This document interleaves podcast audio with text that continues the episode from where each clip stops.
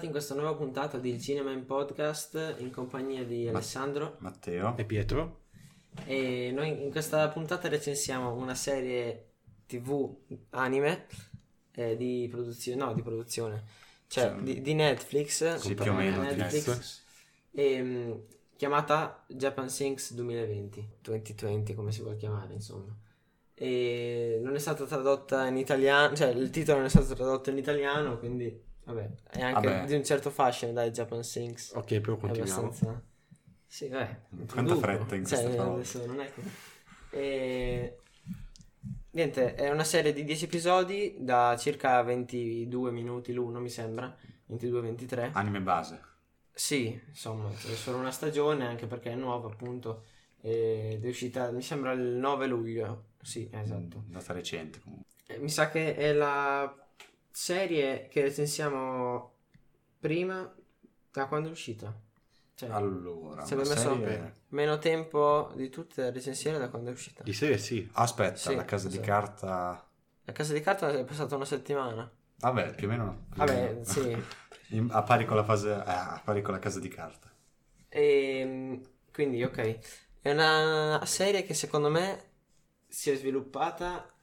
Allora, no, racconta come trama, diciamo che è abbastanza semplice, classica. Che cioè, Classica. Classica. cioè, classica nel senso, nel- nell'ottica dei- delle serie, dei film, de- un po' catastrofici così. Insomma, racconta di un, terre- un grande terremoto che fa affondare il Giappone piano piano, infatti da qua prende il nome, e una- un gruppo di persone cercano di fuggire, di mettersi in salvo e t- dopo, durante questo- questa mini avventura, cioè mini, durante questa avventura succedono varie cose che poi da lì si sviluppa tutta, tutta la trama. Diciamo che Praticamente la trama no, è molto simile a altri anime, to- tipo Tokyo Magnitudo.8, che A me ha più o meno di formazione sì, uguale. ma poi anche, cioè ci sono molti film con questa, con questa struttura, dai più o meno, è per quello che ho detto classica, perché dai tanto...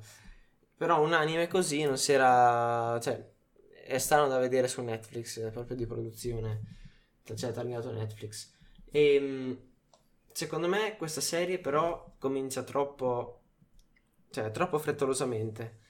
E in una puntata praticamente eh, riassumono tutta la causa della vicenda, cioè tutta in una puntata concentrano tutto l'inizio e da lì, cioè poi come dire, si sviluppa perché devono sviluppare gli episodi, secondo me, perché un po' di vicende ci sono anche che seguono, ma non l'ho trovata proprio al massimo, cioè non l'ho trovata proprio be- bellissima, soprattutto nei primi, nelle prime puntate, perché c'è l'inizio in cui f- spiegano tutto questo terremoto, questo annegamento del Giappone, del- di tutta l'isola sotto il livello del mare. Si rendono conto di tutto nella prima, nella prima puntata, già mm, escogitano un piano di fuga nella prima puntata, si mettono già in cammino alla fine della prima puntata, già ci sono i primi morti perché tanto è inevitabile che ci siano nella prima puntata, si sviluppano un po' tutti i personaggi nella prima puntata, quindi secondo me è un po' offerto, cioè si è concentrato tutto all'inizio, poi i restanti nove mm, episodi sono, sì, magari possono essere coinvolgenti, però vanno solamente ad aggiungere qualcosa al, al Comunque, tutto. ricordiamo che è preso da un libro che è uscito 50 anni fa circa. È molto corto, più di, è quasi 230 pagine.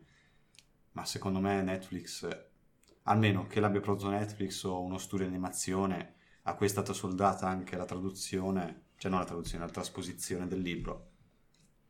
Cioè, magari ha voluto concentrare l'inizio subito. E poi non avendo magari o episodi materiali, perché 10 episodi sono pochissimi. Cioè, minimo 12 per un anime con una trama si dovrebbero fare. Poi 10 da 20 minuti, manca da dire da 40 minuti come Fate. Da Eh, 10. appunto, Cioè, ma da 20 cioè, minuti.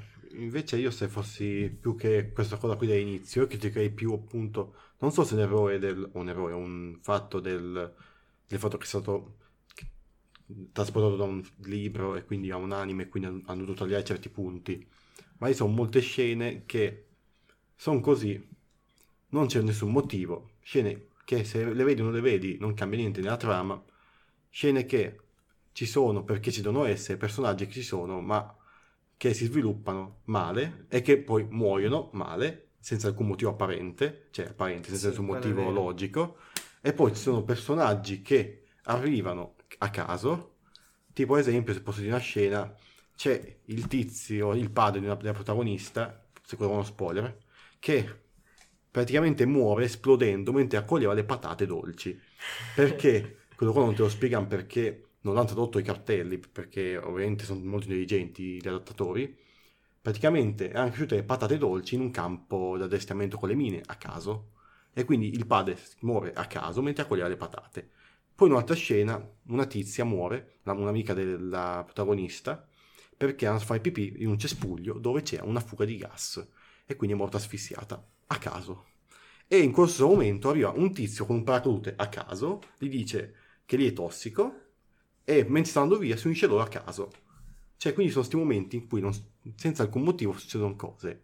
Oppure un altro momento che spreca 10 minuti in cui c'è una barca di nazionalisti giapponesi, loro cercano di salire su sta barca, solo che visto che la madre della protagonista è filippina, non la fanno, non, non la fanno salire, qui nessuno vuole salire su sta barca, e la barca dei nazionalisti affonda. Quindi sta scena di un quarto d'ora di animazione non serve a nulla. Vabbè, Eh, per far vedere che il gruppo è coeso. Eh, questi episodi mi ricordano un po' Memento Mori. Quando... Madonna. Così tragica la cosa. sì, come il cantiere chiuso. Ah, vabbè, chiuso per lutto. A me sinceramente ricorda molto Seven Seed, che è un altro anime di Netflix, che ha, ahimè, gli stessi errori. Appunto, sospensione dell'incredu- dell'incredulità. Sospensione dell'incredulità. ecco, scusami. Troppa. Troppa, Tanto cioè, c'è sempre. Tipo, mm, sì, ma lì veramente tanta. Cioè, come in Seven Seed, anche lì ce n'è un sacco. Tipo, scena in cui ci sono due barchette che sono grandi un metro quadro, di, la protagonista e il protagonista che si perdono nel mare, nell'oceano giapponese che non è che dici è uno stagno, nella notte, dopo qualche giorno si ritrovano a caso. C'è proprio... È come cercare un ago in, un- in una città. Lo butti Grande. men- dentro Roma in un... In un pagliaio, dai. Sì, ma... Un pagliaio molto grande. In due pagliai, allora. Una, fa- una fabbrica di paglia. esatto. Quindi, Magari lo trovi per terra oppure, dalla paglia. ecco, la scena più bella, la scena più bella è che i, tizi vengono- i protagonisti vengono sballottati via da una barca e alcuni prendono la scialuppa di salvataggio e alcuni rimangono sulla barca e non si sa cosa succede di loro per una puntata. Alla fine si scopre che vengono raggiunti da un blindato suba- anfibio subacqueo di militare e dentro c'è un, pro- uno dei protagonisti. Non viene spiegato come, però un, quello lì che non è affogato stranamente è riuscito ad andare da- in qualche base militare a prendere un anfibio blindato e ad andare a salvarli, chissà come cazzo li ha trovati. Praticamente è come Into the Night alla fine che arrivano. Cioè, non è che arrivano, però ci sono gli soldati. E loro Mm. però prendono i soldati e probabilmente li, stanno, cioè, li portano i soldati. Sì, però Into the Night aveva una trama un po' più ben strutturata. Questo qui... Più- C'è lì proprio- c'è una avevano scena più tempo in cui- poi Sì. era sempre tradotta da un libro molto più lungo. Effettivamente. Cioè, come ha fatto quello lì a, a non morire nella barca? Come ha fatto quello lì a, a andare in una, in un- una caserma militare a trovare un anfibio, a rubarlo e a trovare questi cristiani in mezzo al mare? Beh, magari non l'ha rubato. Vabbè, però come ha fatto? Quindi... Per- no, scusa se ti interrompo Pietro, per mm, dire un attimo, esulare da questo argomento, gli altri aspetti del- della serie, tipo la musica. E a me al- all'inizio mi è sembrata una musica abbastanza... Vabbè che all'inizio fa vedere molte inquadrature in cui si vedono proprio panorami di- della città tutta devastata, così. E quindi lì ci sta che ci sia una musica un po' così, un po' drammatica però sempre tutta su batte sempre sullo stesso ritmo sulle stesse come dire non, non ho trovato una grande musica in, questo, in questa serie in questo anime è sempre un po' cioè che non dà molto valore aggiunto al film alla, alla- alla serie mi è sembrata molto monotona ecco all'interno di tutto lo sviluppo E e anche un'altra cosa, sempre riguardante le musiche così, anche le azioni umane e le musiche a tema. Tipo, appunto, come ho detto prima, nella scena, nella scena della tizia che muore, prima tristezza, no? musica tristissima per un minuto. Allora, dopo il tizio, musica felicissima, nessuno frega niente mo- della morte a fianco. Vabbè, praticamente è come su Danganronpa. ma- C'è proprio un minuto fa si vanno di settore sotterrare, piangere, distrutti. Un secondo dopo invece erano felicissimi perché proprio niente. Vabbè, ma dai, non possiamo perdere un episodio per una ragazza che è morta.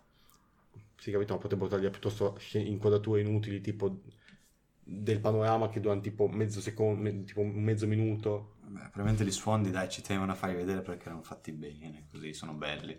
E poi questa, questa ripresa molto a favolacce. Ma oddio, le visioni, cioè le panoramiche varie, i campi lunghi che facevano erano anche fatti bene, però secondo me i disegni, come dicevi tu Pietro prima, non, non mi hanno proprio entusiasmato al massimo. Lo stile dei personaggi e i disegni in generale.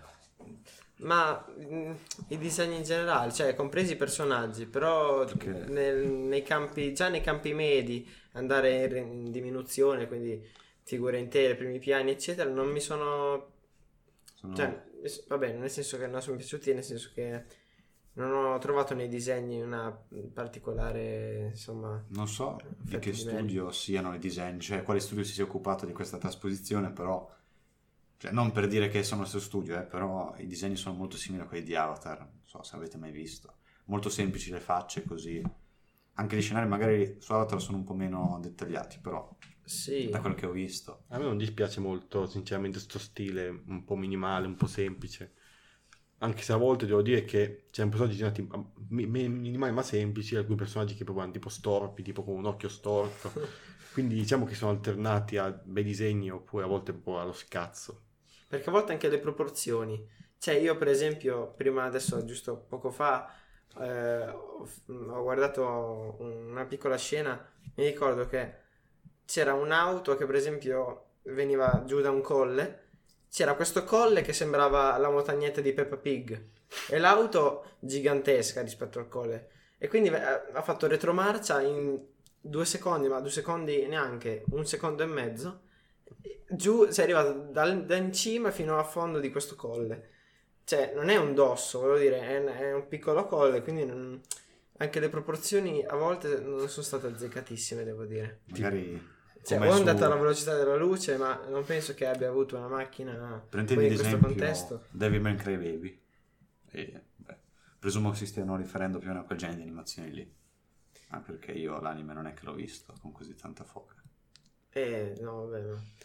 Che poi appunto anche le proporzioni tipo in alcuni scene c'è la madre perché ha la testa minuscola, oppure tipo che il padre è tipo 20 volte la figlia.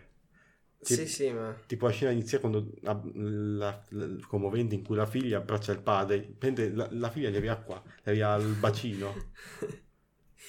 No, ma che poi tu hai nominato prima la, la morte del padre, me l'abbiamo detto. Vabbè.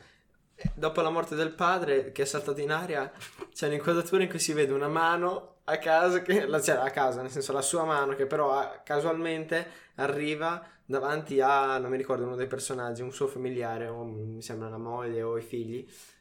È proprio un- una mano, cioè una mano staccata, Eh, tipo quella di, di Halloween, no? Che è per fare gli scherzi. Elegantissima.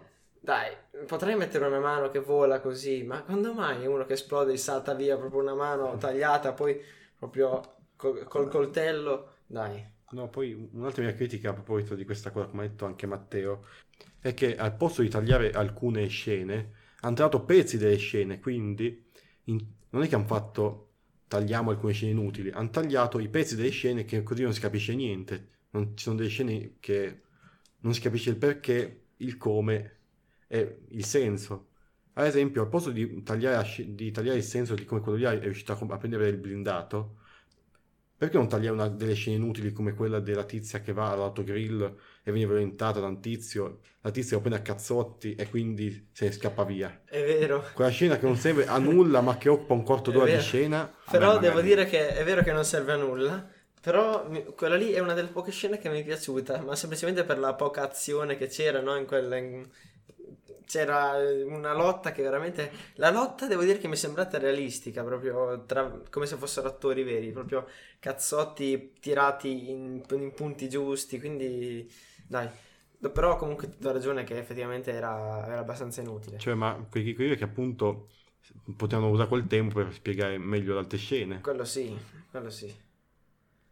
Eh, è stato un po' così, dai. Cioè, quest- così. quest'anime in generale, un po' così. Cioè, Aspettiamo Oddio, la non, è che, 2. non è che sto dicendo che fa schifo, anzi, mh, vi invito a vedere, a guardarlo, almeno ci potrete dire la vostra, magari anche se lo state guardando a YouTube, in sotto modo poi nei pacifico commenti. nei commenti. In modo pacifico. È rispettabile. esatto. Ricordiamo. La pace è la base della, Esatto. della parola, no? Il ragionamento, Eh, sì, sì, il certo. confronto, il discorso. Però, ecco, visto che stiamo facendo una recensione, vi diciamo quello che secondo noi non è andato. E ancora devo dire che di critiche, cioè di critiche, scusate, di, pensi, cioè, di cose positive non abbiamo dette. No, io ho detto un po', cioè, Cioè, ho vabbè, detto cose neutrali, io, non è che- sì, I disegni sono abbastanza belli, mi piace questo stile un po' minimale, anche se a volte è un po' esagerato. Poi gli sfogli sono molto belli. Mm, Sì, gli sfondi ti do ragione, però i disegni invece a me non mi sono piaciuti tanto.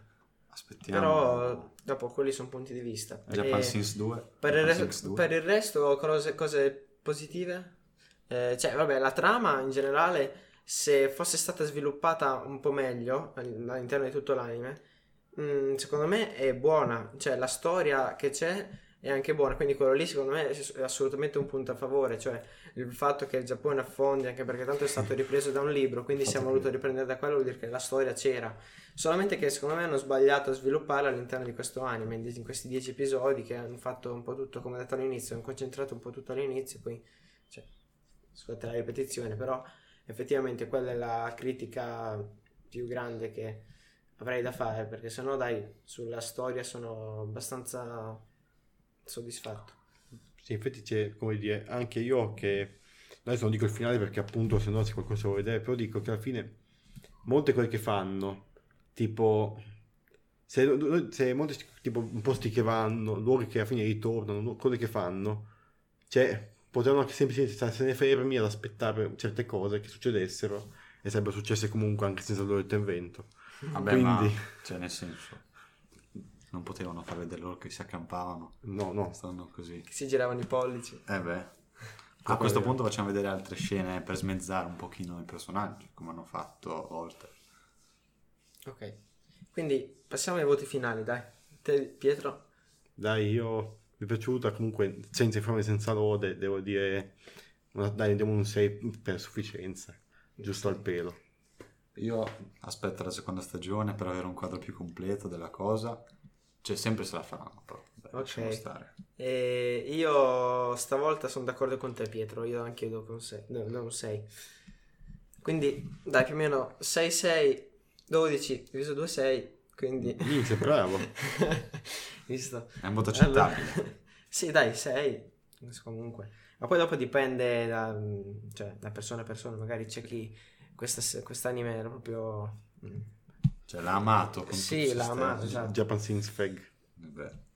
Quindi siamo arrivati alla fine, potete trovare tutti gli altri episodi su Anchor, Spotify, Apple Podcast e Google Podcast. Seguiteci su Instagram e YouTube, Isoichiro. Noi per questa puntata abbiamo finito, ci ritroviamo alla prossima. Grazie per l'ascolto.